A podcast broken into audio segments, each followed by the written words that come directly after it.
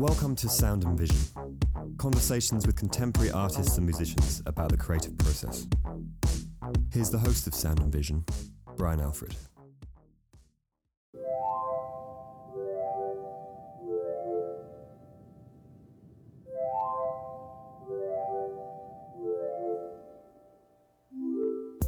Steve Keene is a Brooklyn based artist who may just be the most prolific artist alive.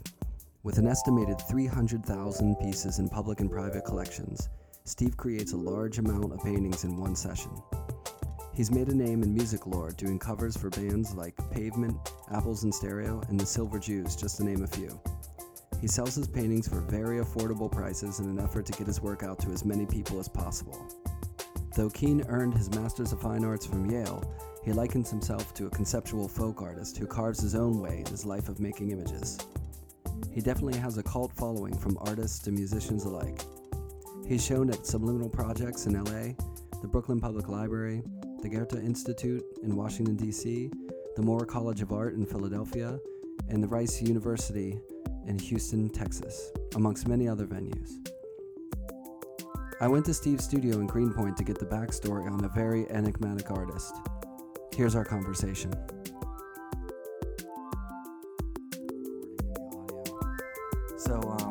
Yeah, thanks for having me over. Oh, sure. So one of the things uh, I was mentioning to you, you know, I've been aware of your work for a really long time, and um, I came across it in a musical setting. So, and there was a little bit like the only thing I really knew about you and your work is that you know you made a lot of paintings and that you went to Yale, which is um, I ended up going there for graduate school, and um, I've always liked this idea, and I've read a couple interviews with you about you know your sort of mindset about making work and fine art versus art just getting out there in the world and being accessible, and um, so I'm interested in like how you where you grew up and how you started to come about painting, how that started happening, and then how you ended up going to school. You know what took you there. Uh, I grew up outside of D.C. and I always made art, and I always loved art museums, and that was that. It was just kind of like, um,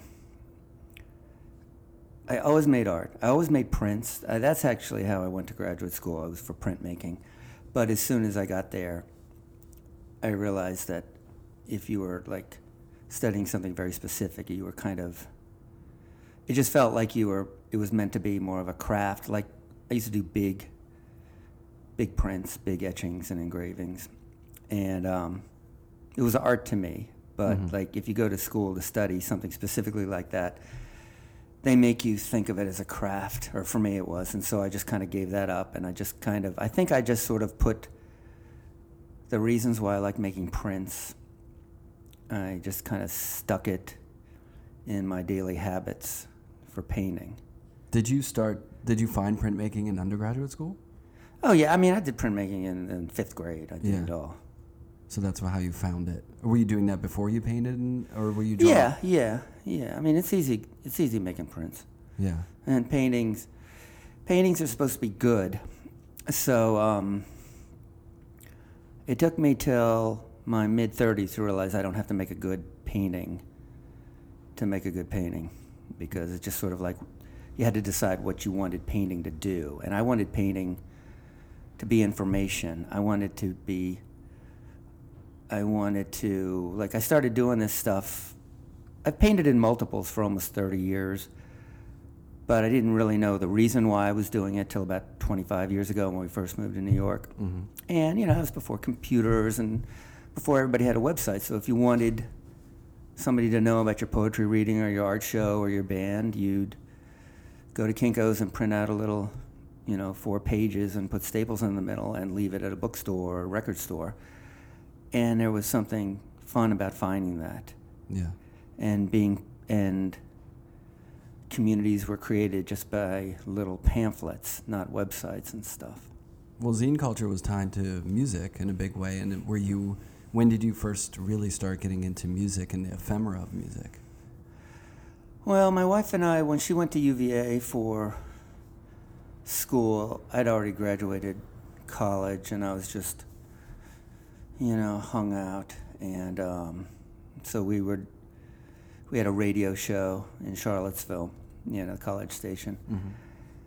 And, you know, you're just surrounded by tens of thousands of albums, and it was just fun to see the record albums were music, but it was like you were in a big magazine store or you were in a big gallery. And there's tons of live music then, you know, going on in D- the DC area, right? Were you going out to see shows when you? No, I never was like, I never, you know, I was always like, I liked the Allman Brothers. I didn't really like Fugazi at the time and stuff like that. Yeah. the Allman Brothers never came through. you know, I saw them once. Yeah. You know. So no, I didn't know the DC hardcore thing. That's it's like everybody in their 40s romanticizes that.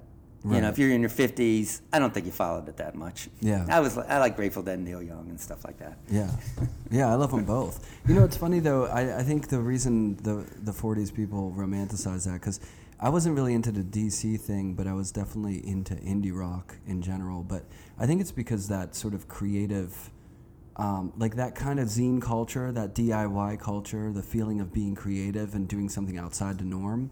Was really associated with that kind of music at that time because, Yeah. like you were saying, there was no internet. That was kind of skate culture. There was like punk rock, you know, indie rock, stuff like that was just counterculture. It was something that felt like was fresh or there was a little bit of energy in doing something outside of the norm, you know. So um, I think that's what we responded to in that in that way. But at the same time, I mean, I, I taught myself how to play guitar by listening to Led Zeppelin box set. So and my dad was really into classical rock, so that was a huge a huge part of my musical upbringing as well.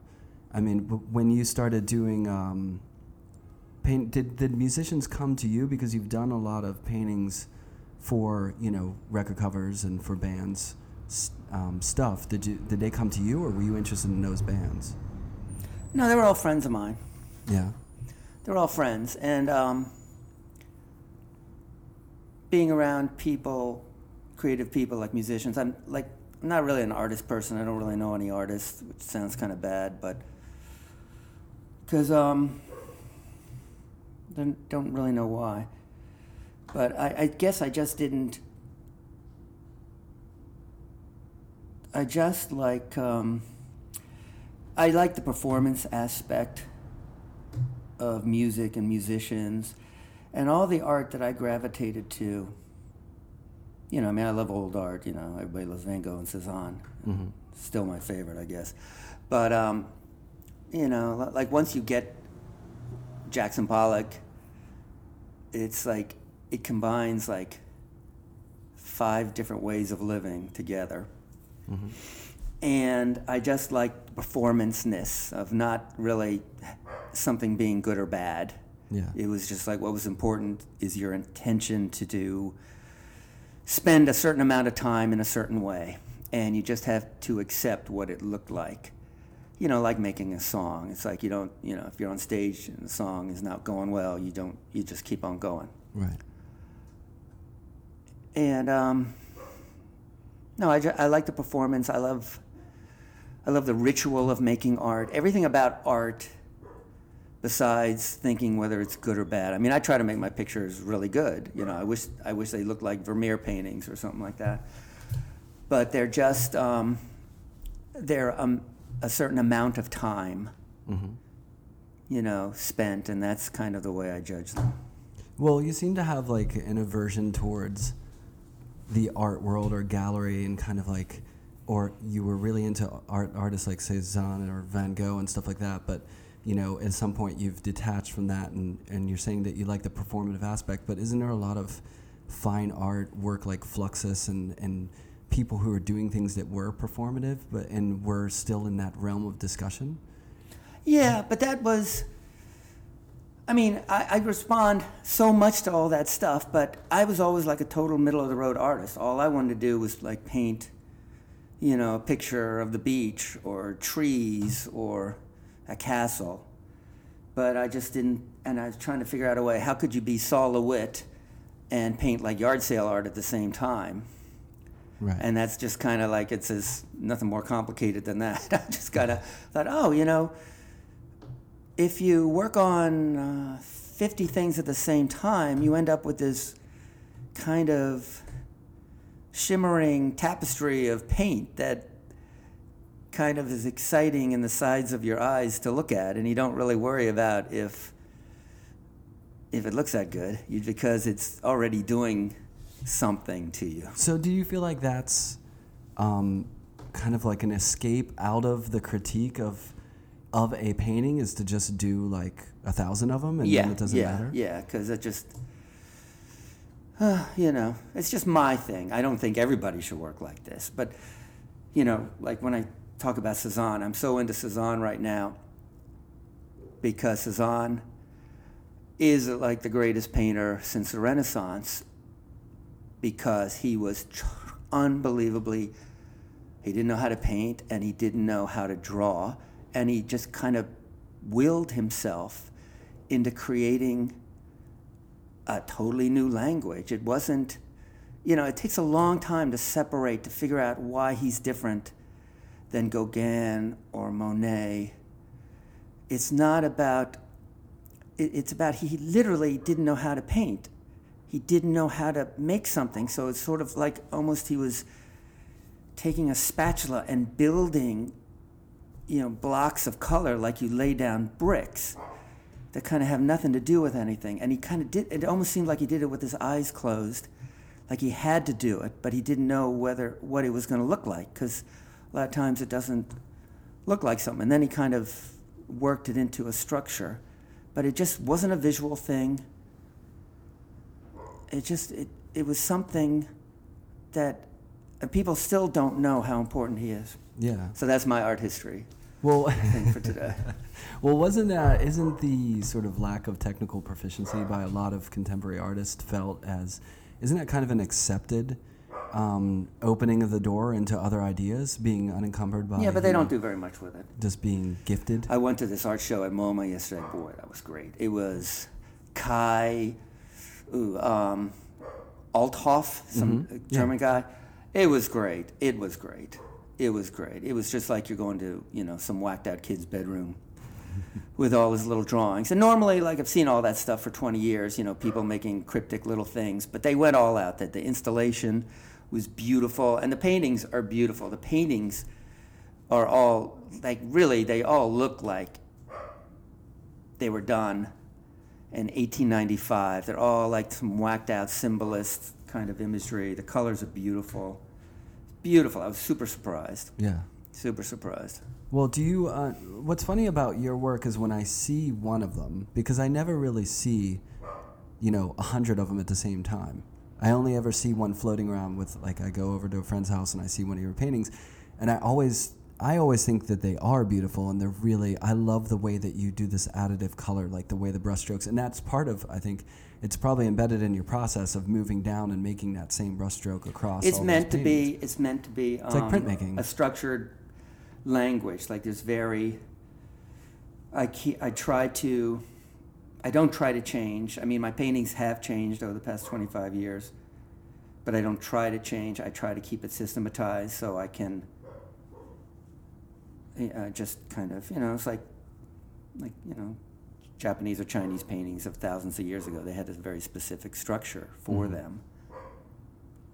But isn't the, I guess what I'm interested in, isn't the um, the idea that you're using of like, okay, well the paintings aren't really. It's not them about being about being good necessarily. I'm just making a lot of them so they can get out there. But isn't that a super hyper conceptual performative tool that is I'm a, a, giant conceptual. part? I'm a conceptual folk artist. Somebody said that to me one time, and I thought, wow, that is the greatest. But wait, but but really, if you go out today, if you go out to Chelsea or the Lower East Side and look at, you know, 50 painting shows, which you could do, how many of those shows would you say are artists that aren't folk artists, quote unquote? Because are they really? Is, how much? How many? What percentage of those painters are worried about skill and like Vermeer or you know, capturing light in a Renaissance way or whatever. Aren't your paint? See, what I'm struck by is you have the in reading about you and your work, you seem to have this very um, rigid philosophy that like, okay, the paintings aren't about the quality of the paintings. It's just about the fact that I make a ton of them and get them out there. But I think if you went around and looked at those sh- shows, you would see paintings that are being made in a very similar way to the way that you're making a painting visually You know what I mean? That they're not Oh, necessarily yeah, about I mean- like flaunting skill necessarily, but it's about this openness feeling. and openness of. Yeah, I mean, I just haven't gotten around to check. I mean, we go to museums constantly because we got two kids, and it's sort of like after a while, it's like if it doesn't have like a, a place to eat lunch, it's like kind of hard to look at art sometimes. so it's just like way easier going to museums, and you kind of see good stuff. And, Yeah. You know, I've been been going to galleries, you know, every Saturdays for 30 years, and it's sort of like after a while, you kind of, it's not like you get tired of looking at, at the, you know, I'm, I'm, this year I'm going to be 60 years old. I've been doing this a long time, and so it's just you kind of get tired of looking at the next 27 year old. Yeah. but the irony for me is that when I look around now, there's a lot of painting that I feel like resonates with the way that your paintings look. You know what I mean? There's this kind of approach to it that has a feeling that reminds me of your work. And are you in, at Um, all interested in that, or you, Yeah, yeah, like um, you know, I see Dana Schutz's pictures and um, you know things like that. I used to love Eliz- Elizabeth Peyton, Peyton's paintings. I don't know what happened to her, but um, I really like Peter Doig. Like I try not to like that guy, but when you see one in real life, they're really beautiful. yeah? Wait, why do you try not to like him? Oh, because it just the the whole idea that I don't know some some. It's not that I'm about the money, but it does freak me out that somebody comes out of nowhere and then the pictures are like, you know, twelve million dollars or something like that for a picture of an Indian in a canoe. Right. You know, it's like, well, really, you know, it really didn't change the world. It's just like a fantastic thing for, a, you know, collector investor to purchase. You know, Right. it's very attractive and it looks great for six years. You know, in the entrance hall, and then you sell it. You know, like some, you know. But I think one of the gifts of being an artist is that we can actually go in those galleries and we can ignore that stuff because we know what it's like to sit there and make a painting. So we can go in there and realize that that artist has nothing to do with the $12 million secondary market resale of that painting. We could just see it as an image Oh, and like it or not like it. You know? I wish I could. I, I always remember, I can't separate art from reality. I always remember, like two weeks after 9 11, went to Marian Goodman, saw this Gerhard Richter show, and I was just like, you know, I love Gerhard Richter, but, and this gray picture was just like, it looked like he had taken his hands and made a big W in it in gray paint, and I was just like, Yeah. wow, it just looks like the ash that's covering everybody, and I'm really not going to be able to look at everything in the same romantic eyes again. Mhm. So I can't I can't separate I cannot separate paintings from what paintings Their do. success? What they, no, what they do. I think there's certain things that have purposes. Like I just don't think a Peter Doig is you know, is a Picasso picture. Like, Right. You know. They're two different things. Yeah, but well, but you love Picasso and Love Van. Gogh and Cezanne, and they have the same secondary market research and Yeah. and well, you know, we're um, talking about and- people people talk about five years from now. Yeah. Oh, so it's just it's just a matter. It's not the value placed on the work. It's that the those more contemporary artists don't deserve that yet. And they don't deserve it yet. Yeah. So you you hold that against their paintings, or you hold, or that is part of the I, equation per- of I, looking I, at find, that I find them personally responsible for the decadence of our civilization. So well, what about um, you know? I think it was in well, I don't know where it was, but the first time I bought one of your paintings, I believe, was in the back of a U-Haul truck at a gig at an outdoor concert somewhere. I forget where it was. Would that is that a possibility? That So yeah, people buy my stuff and then they sell it to other people. oh, so that like people resale. You're on the secondary market. the Oh, you can go on eBay and see my stuff, and like some people try to sell, you know, stuff for hundreds of dollars. Yeah. So how do you get your work out there? My website. just through the website. Yeah, people that and I put stuff up on eBay. So as an artist who, you know, you obviously this is your life. I mean, you're living and breathing it and you're making all this work and it's something that you love to do, assumedly. Um, part of, you know, well, not for everyone, but for a lot of people, part of a big part of the equation of making work is showing it and talking about it to other people. And obviously, you have, you know, your feelings about art galleries or the fine art world with like the the imposed value that is placed on pictures. But do you is that the way you prefer for people to experience your work? Is ba- basically No, I just I like I like it many different ways. I'm actually going to have a real art show in in June. It's pretty crazy. I'm going to be. It's just a tiny little space, but I'm going to be in this like little closet room at um, Chelsea Marlborough, and I'm going to paint live there for a month. uh huh. So that should be fun. But I've never I've never like shown my work, you know, downtown. So it should be fun. Yeah, are you excited about it? You know, I do this every day, so I mean, But that's part, but it's part of it. It's part of like what you do. It's like a No, but musician. it's not- It's I- like a no. musician sitting in his room writing songs every single day, and like "Ah, I don't really play gigs. Like you can buy my CDs off my website, but I don't want to. I know. hate the music. I know it sounds like a cop out. I don't want to go out there into that world. I'm too like I'm But Steely Dan. I don't tour. Yeah. like I don't want to. No, I know what you're saying, but at the same time, I've actually made a living by not worrying about because I get. I've had I've had shows like I've shown in museums and, and stuff like that years ago, and I would get crushed when people would write crappy stuff because it just seemed like. You know, because my work is confrontational. You know, if I do a performance and people see me painting 100 pictures a day, it's perceived as not serious. hmm And I just hate when people write stuff about me. But I think isn't that funny because uh, if you take someone like Allan McCollum, who does Yeah, multiples, yeah, yeah. many many multiples, and that's seen in a totally different light.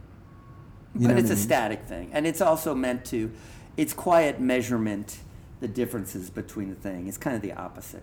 It is, yeah, do. definitely. But in a way, it's similar in the the sort of. Uh, well, actually, you know, I- I've thought about it a lot too because I'm from Pittsburgh. I grew up there. I'm a huge Warhol had a big impact on me, kind of unconsciously, just growing up around it all the time. And I've thought, I mean, how different is your practice, ideally, from what Warhol was trying to do? Well, sure. I mean, that doesn't make me seem very smart then. I mean, Warhol's a genius. Oh, sure, but but And you he created he created something.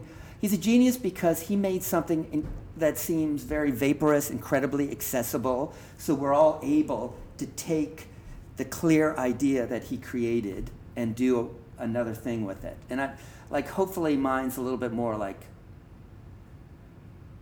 You know, I kind of think of mine sort of maybe like a pretend German angst kind of art. hmm You know, The the aesthetic of it. yeah, yeah. Yeah, but I'm talking more so about like if you ever hear Warhol talk about his work, Yeah, he doesn't talk about it. yeah, he's just he kind of Because everybody like from- that's it's important not to talk too much because it takes away the, the mystery of things. the mystique. Yeah. Yeah, that's true. And in this, uh, sort of- Especially like if you tell people I got this best uh, fantastic idea, I'm going to do this and this and this. And if you talk about it before you do it, it's like you did it already. So it's just like it weakens any kind of energy you'd have. yeah. Well, I'm fascinated by you because you make you make all this work all the time, and you're so rigorously painting. Like it's a very physical. It's almost like exercise. It's I imagine. exercise, I mean, it's a physical activity, but yet you think about how your work sort of functions in relation to like the fine art world or you know getting out there in all these different ways. So you're really thinking a lot too about how the work like controlling how the work gets out there and how it's experienced and what that says about the work. What, what which I like is, it's a conceptual folk artist in a way because you're really hyper conceptually driven in the way that you're producing your work. I, for me, I think of them as American collectibles. Like, you can go to a yard sale 400 miles from here, and somebody might be selling one. Um, they're on eBay, things that I've done 20 years ago, and I see them up here. It, it's like I'm fascinated with. Um, I've always liked like the underdog of artists. You know who Eilshemius is? yeah yeah we definitely They're cheap, kind Yeah. of. I mean, you can buy one. compared to a peter doig Yeah, you can buy one for six thousand dollars, and they were, you know, they were just part of like they were like the underbelly of American avant-garde. Like Louise Nevelson collected them, like every artist, and now like um, Michael Werner collects them. You know, people Yeah. just collect them. They're on the radar of like collectors. Yeah, of underground stuff. I mean, they're they're they're just they're crazy. Yeah, They're those are amazing. So I, I think about that. I think about they're continually on the outside, and everybody knows who they are at the same time. And I, I think I've always, I think I've always thought about that stuff because I knew who he was 40 years ago. Yeah. Yeah, Especially growing up at DC, and they were at the Hirshhorn Museum. They used to really care about him. So you and you saw them in person. Yeah. Yeah. yeah. Well, it's funny because I, you know, I'm an artist. I've been making art for a long time, and I, I, th- I find like I feel sometimes I force myself for five or ten minutes to maybe think about what happens to my work when it leaves my studio, and that that's probably an important thing. But I end up just getting too interested in what I'm going to be doing next, and kind of don't pay attention to it. So I'm interested in this idea of a real kind of um, interest in how the work is going to the longevity or how it's going to be sold in different places and the price tag on that and Yeah, how I love dis- that part. I love and it. how it disseminates you know which is really it's funny because that is kind of like it's it's totally different than the gallery's structure but it's still you know a really um, an interesting part of how making art like what happens to it once you're done with it you know Yeah, you know, you know the the Mad Potter of Biloxi. mm-hmm. You know, I just love that stuff. I love it. The fact that it was junk 80 years ago and he destroyed half of his stuff. And now they're, you know, they're $50,000 little squeezed pots. Right. They're so beautiful. Yeah. So whenever you're, you know, whether it's 10 years from now, 20 years from now, or, you know, 50 years after you're gone, and this giant retrospective show of yours hits a major museum, and everyone's celebrating and dancing and saying, like, this is really important stuff, really important artist, will you be posthumously annoyed at that, or will you be happy that people are. And what if the price tag did go up on your work? Do you know what I mean? Oh, yeah, yeah. Um, What would happen? no, it's, it's great. Um, you know, I just sort of think it'd be like a retrospective of a restaurant. You know, I just, you know, restaurant's a performance kind of. It's a, you know, people come for the performance of being served and The visual of the food hitting the table. yeah, Yeah. Yeah. so and I think that's closer to music than than music is to art, actually. Yeah. Well, I've, I I've think, yeah, I think, yeah, I think music is way closer to restaurants than it is to painting. Yeah, I, I've uh, you know often said that you know having experience playing out and playing live shows is that you know hanging a painting show or making an art show is such a a completely different experience than like standing up in front of people making sounds that hit them immediately they resonate and those people have that that instant sort of connection with your creative output and then it's over at the end Yeah, of it you yeah. know? Then And it's, such like- a primal Then you get a fresh start. yeah, and it's a very direct, kind of unfiltered in a way experience, you know? I mean, so it seems like you're kind of doing that in a way in the studio of just this performative element. And even, like, I know you've done that out in the public in different areas where you set up and you'll make paintings, you know, over a given time frame, a certain amount of paintings. So do you feel you feed off that live kind of painting environment? Because most of the time you're in here and no one's Yeah. watching you. So is that I think like an so. interesting I think so. I mean? I'm excited about doing a thing in town for a month because I, I do like one night things for like you know sort of like a clown at a birthday party kind of thing, and it's very tough because you put as much um, worry and struggle into doing something for one night as it is for a month. Yeah. And like a month is such a luxury because you could be having the first few days could be terrible, and you know, oh, I'll just make it better. But you only have that, you know, two and a half hours if you. Like I did an event at um, for um, an eyeglass company last Wednesday, and I was like on a roof at the Jane Hotel, and it was like 31 degrees, and the wind was blowing, and I'm painting outside, and like, and there were no lights out there, and everybody's drunk. Paint's frozen. Actually, it was great. It was windy enough because I paint with house paint and, Yeah. and like Utrecht or whatever they call it, Blix now or something. and it actually it, it that was on my side. It was truly I was literally in pitch black. It was really absurd with a few like Christmas lights on the side. over- Right. But it, I didn't make a fool of myself. It was the craziest thing ever. But I didn't. You know, they actually thought I did a cool job. I was like, oh. no. How in the world did you make that? Yeah, I did 54 pictures in two and a half hours. you know, 16 by 16. I mean, they weren't that great looking, but Well, when you do a, an event like that, or even in the stu- well, in the studio is more composed. You have more time. yeah. I mean, I can, you know, and it's also different. Like life is different than it was when I first started doing this. Whether or not I have to, you know, stop what I'm doing and pick up the kids, or like, eh, let me go over and check the email. You know, it's like 20 years ago, it was easy to get in a trance. Yes, I totally for 12 agree. hours. Yeah, yeah, yeah. yeah, and when I teach, it's like I, with the students, I feel it's so different than when Oh, I was in they're my studio. their phones. Oh, Oh, they've yeah. got like all this stuff Oh, all the no. time, and when we went to the studio, there was nothing. You know, you just Yeah, went and yeah. you had a coffee or whatever, and Yeah. you had your work, and you could get lo- and you know you go to the library and get out like 50 books, and that was kind of like your internet for the day. Sure. Oh, but yeah, I can't imagine the distractions. You know, dealing with now. It's a totally different can of worms. But when you do an event like that, do you have the image that you're going to paint ahead of time? Oh, yeah, have- yeah, yeah, yeah. So it's all Stuff. kind of pre. Do you do one first so you know Oh, no, what no, you're doing? No, I mean, I just, I just, I have a certain relationship. When I see an image, I know how to respond to it. It's Yeah. like coded in strokes, you know, Yeah. vertical and horizontal, big strokes. You know, three different stages. Yeah. So how do you? uh, Did you just come to that kind of way of working? Was that kind of the way you were doing prints back in the day, or is it was it something that you've kind of gotten good at over the last 25 years of making paintings that way, or was it intuitive? Um, Because it's a very specific way that you. It's a specific way. It's it's a very much. I've tried to turn my art into a craft. You know, I, I in the beginning I started complaining about how printmaking, they wanted it to be more of a craft than, than an art. And now that I'm trying to make my, my paintings are a are a craft. I have a. I make American collectibles. That's the way I like to think about it. And um, but I've always liked American art, like.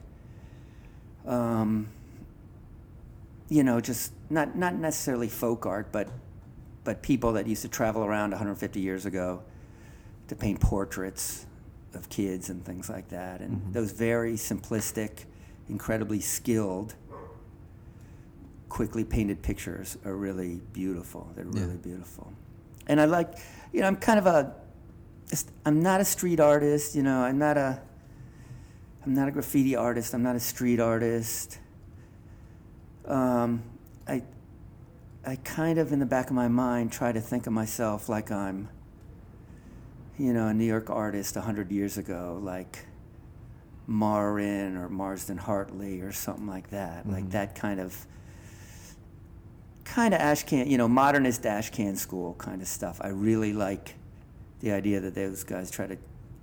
I mean, what was it like to make modern art before there were like coffee table art books and Yeah. you know Yeah. I mean, well. and we- you didn't you know you didn't see the origins of modern art in Europe you didn't you never went to Europe Right. Europe you just had to like well I'm going to be a modern artist now I wonder if they were as, were hyper conscious of that, and you know they thought, okay, we're doing something avant garde. We're gonna stretch. They must have. they must have Yeah. I mean it was a point to be you know I mean they did see there were you know modern pictures from the last half of the 19th century coming over but not that many And it was a small scene, so you probably knew everyone pretty quickly. yeah it was and their yeah it was you knew what people were up to. You Yeah, know, it's you just like the indie rock doing. world when you're just kind of, you, you know, the 20 people involved. Yeah, the three record labels, and Yeah. you kind of tour with the same bands and do that. Yeah. So, well, the, the thing that I think is really interesting is for all the the multiples and all the sort of performative aspect. I think when I look at your painting, I still see this incredible like original color, light, and like technique to the way that you're painting, and it doesn't matter if it's a record cover or if it's you know a scene from a church or if it's a nature scene whatever it is there's this vibrancy and something it's just not like anything else and i mean that's kind of undeniable whether no matter how you frame it or however many you make or if you say that you're not trying to make a good painting quote unquote No, I am. they're still good yeah. paintings and they're still really inventive because you'll take an image that's just a photograph. Like let's say it's a Beatles album cover, but the way that you what happens between that image and the way you you paint it, there's like a certain magic and something really electric happens in that. Well, you have to you have to just kind of you systematize it, you kind of dumb it down. I don't want my pictures to be caricatures. I really don't try to make them look goofy, but there's a you know, there's a lightheartedness if I'm copying an album cover with, that everybody knows, you know, it's just a schematic quick systemization. Right.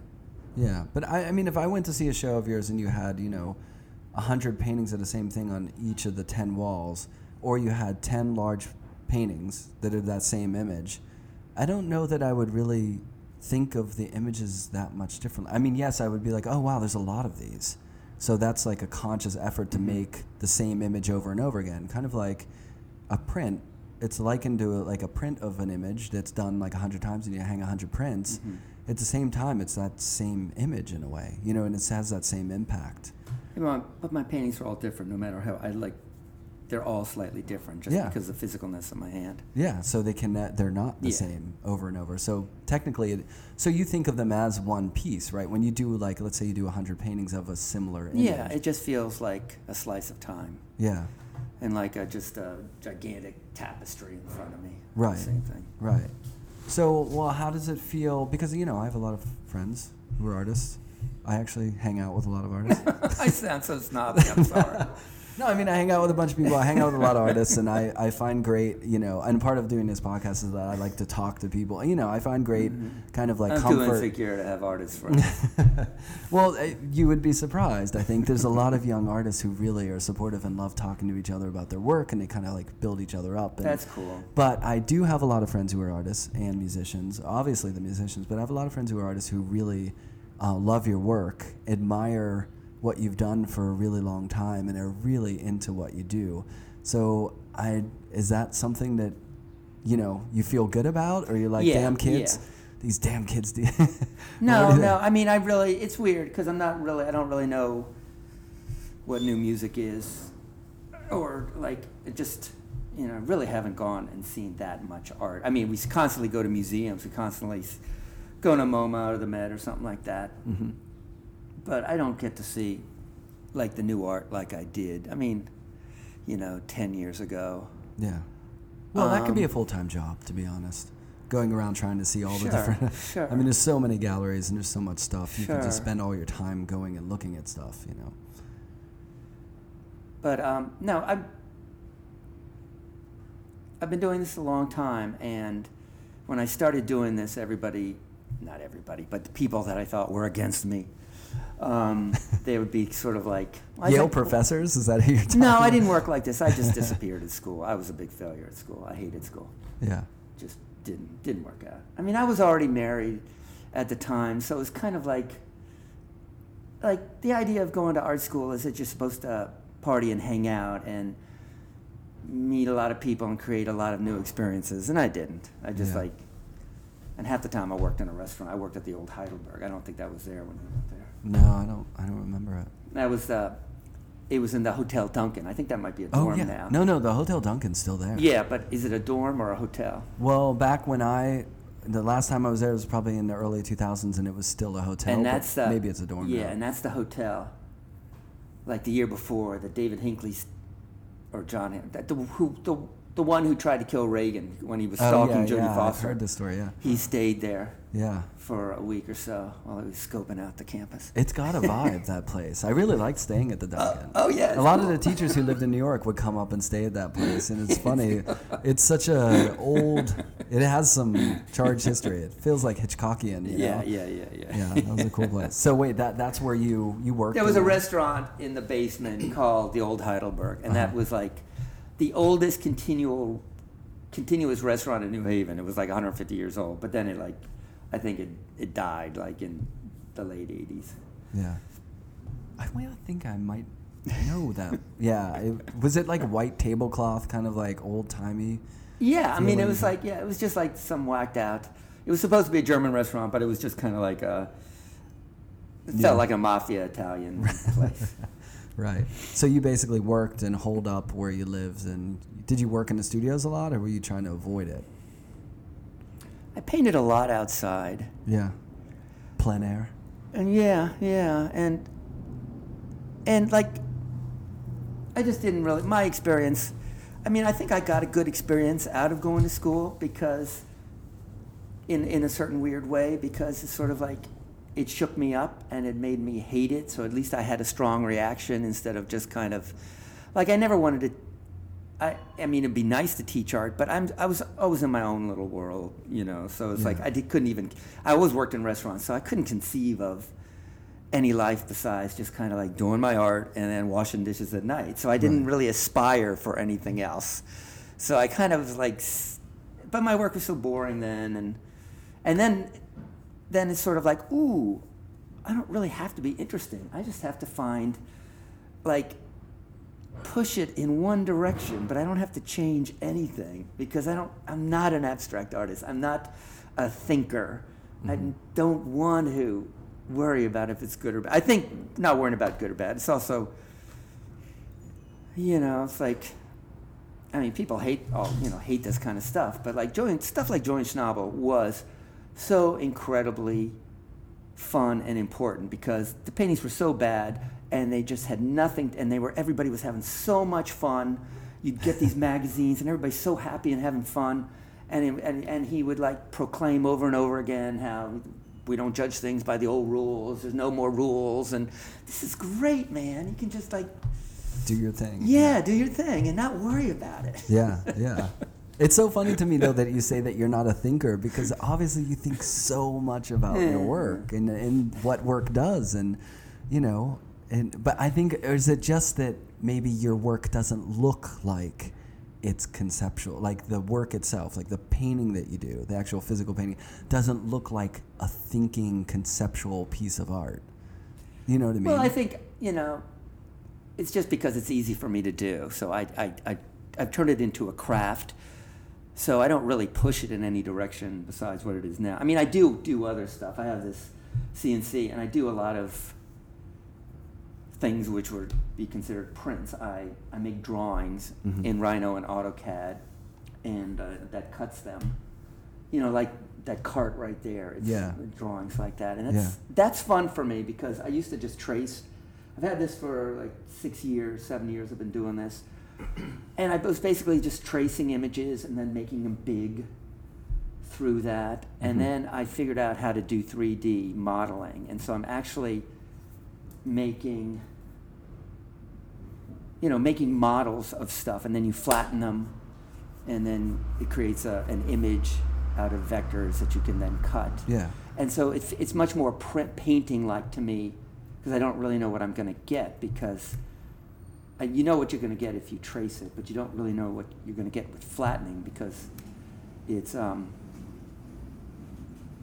it's unpredictable and it's It's it's, just a, like- it puts in a little bit like it's always good to have something that you're in not control of. yeah a random element to your Yeah, process yeah, That's always going to be like, ooh, I didn't know that, so I'll Yeah. learn next time. yeah You know, if you're in too much control, it kind of dies. Yeah.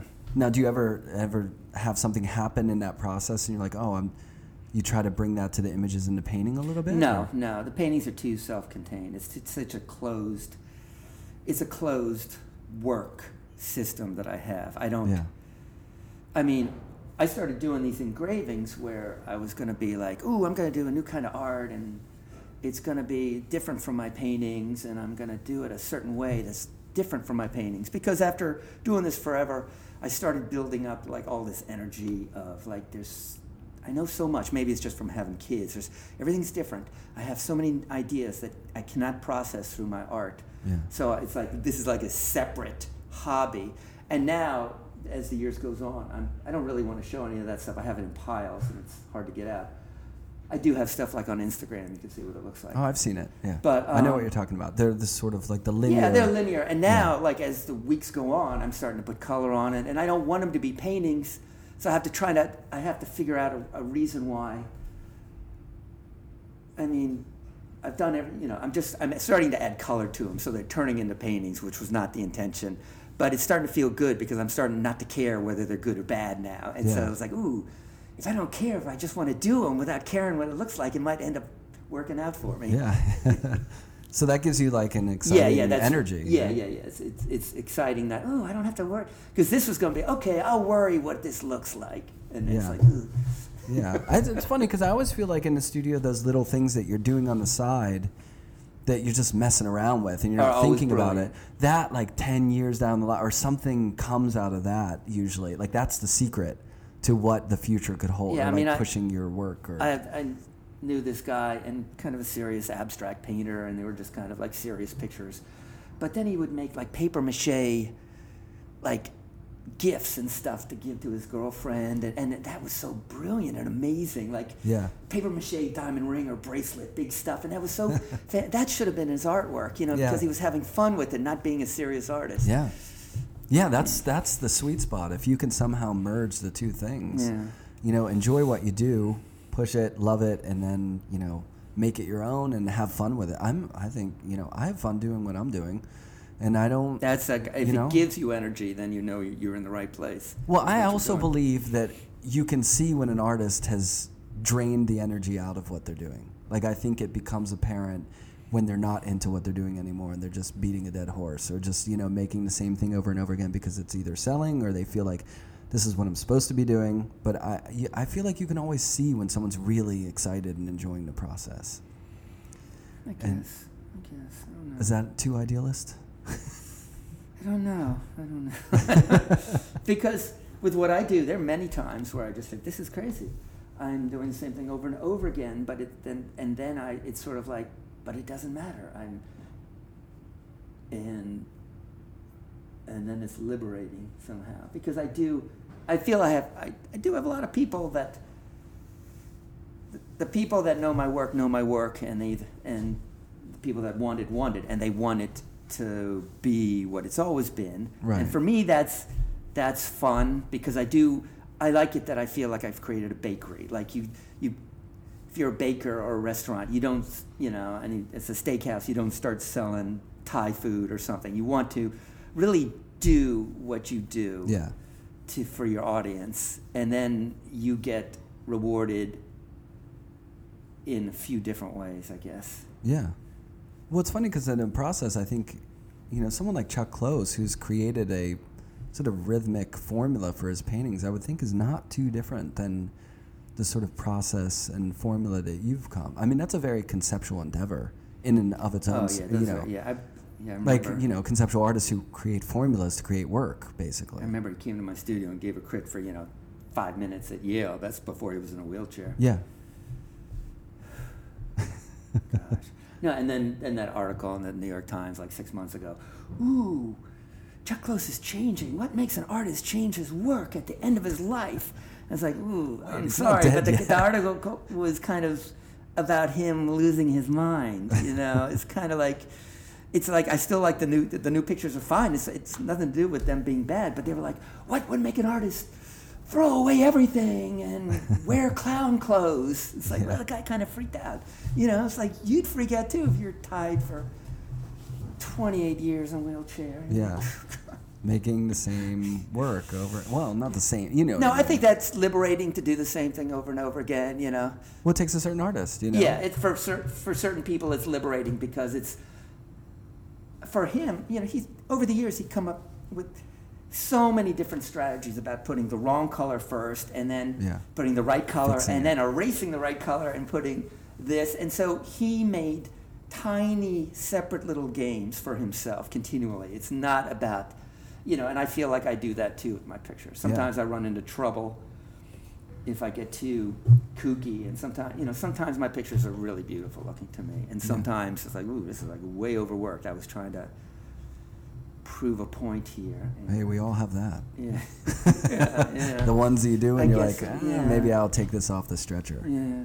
and roll it up, or paint. It. But I over it. basically don't ever throw away any of my stuff. I mean, I've always like, you know, because I basically give it away. So I was like, okay, this picture's bad, so I'll just stick it in that that batch that I'm, you know, for the website or. They're the day old bagels of your bakery. Yes, exactly. They are. Hey, They people are. appreciate those day olds.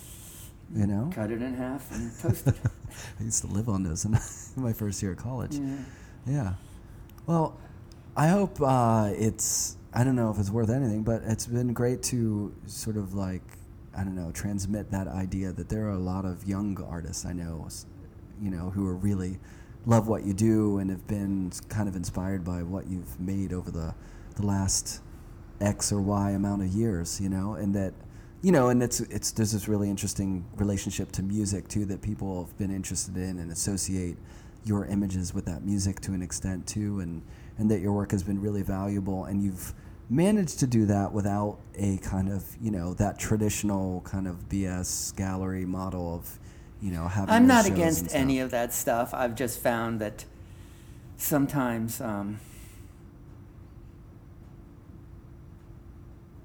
that I, I've never been never been against it. I always wanted it to be the right situation. I mean, I've had really kind of amazing experiences where, you know, I, I've had shows that were thrilling to me, but those, you know, I've been doing this for 25 years, and you, you might have five years where you do nothing. And so, if you're going to be an artist, you know, you, I mean, you don't show your work, but I've had this website, and Yeah. I've continual, you know, communication with the outside world because of it. You know, Right. people buying things. and- Yeah. Well, and that's a very young model of getting your work know, out there like, see, online. I think as that's really interesting. The, I think, the know- stuffy old, you know, send it through the gallery method. yeah, I'm not. I'm so not against galleries because they support certain situations that you know they they can help you financially put on a show that the installation you know can cost money. I mean, for me, like I'm gonna the thing that I'm gonna do in June. I'm gonna build a stage. I, it's a tiny room. It's like you know 12 by 15, but it's gonna be a little slot where people can come in and look yeah. but hopefully not too much room. And then it's like I'll be like two feet above, and then I'll probably have about I'll probably have about 24 feet, mm, maybe 20 feet of wall space to paint on Mhm. in my my platform. And it's just sort of like you know, people can come and watch the paint dry, you know. kind of thing. It's just kind of what it's about. And then again, uh, one last question I'd like to ask: Why do you use a fence around where you're painting? Um, It has kind of like a UFC death match kind of vibe to it. well, it is. It's like that's the battle arena. I mean, I love that. I, I, I, that's all in the back of my mind because it is, you know, me against them, the world and me. Like, when you look at it now, it's like, ooh, these dudes in a cage. And when I'm in the cage, it's like, oh, thank God, like the world's out there. yeah, yeah. You're in your. That's like your studio in a studio in a way, right? Yeah. I mean, Your place where you can close the door and- paint. That's and- where I paint. and- But and, and at the same time, like I've had that there for 12 years, and basically, uh, I was so. In like 2001, there was a Frank Gehry show at the Guggenheim, and that was just so beautiful, Yeah. So beautiful, and I was just so into. I mean, it really has nothing to do with my work, but I was just like, but if I had to live anywhere in around something, it's, what turned me on was like the tons of plywood and the and stuff like that. So it's like I'm always around this plywood. So ooh, let's get the get some chain link going. We'll pretend we're in L.A. here. Yeah, that pretty great. I've Alright. had that for 14 years. It's crazy. Yeah, that's amazing. Not 14. I'm sorry, 12, 12? years. 12 years. Still, that's a good. That's a good amount of time. Yeah. Well, thanks for inviting me in here today. Oh, sure, It's thank been you. great talking, and uh, yeah, and people can see your work or can buy your work on your website, right? Which Yeah. is is it stevekeene.com? Yeah, they can find. me. Something like that. Yeah, Just Google Google, you. All right. Thanks Let a lot. do some work. yeah. Right. Thank you.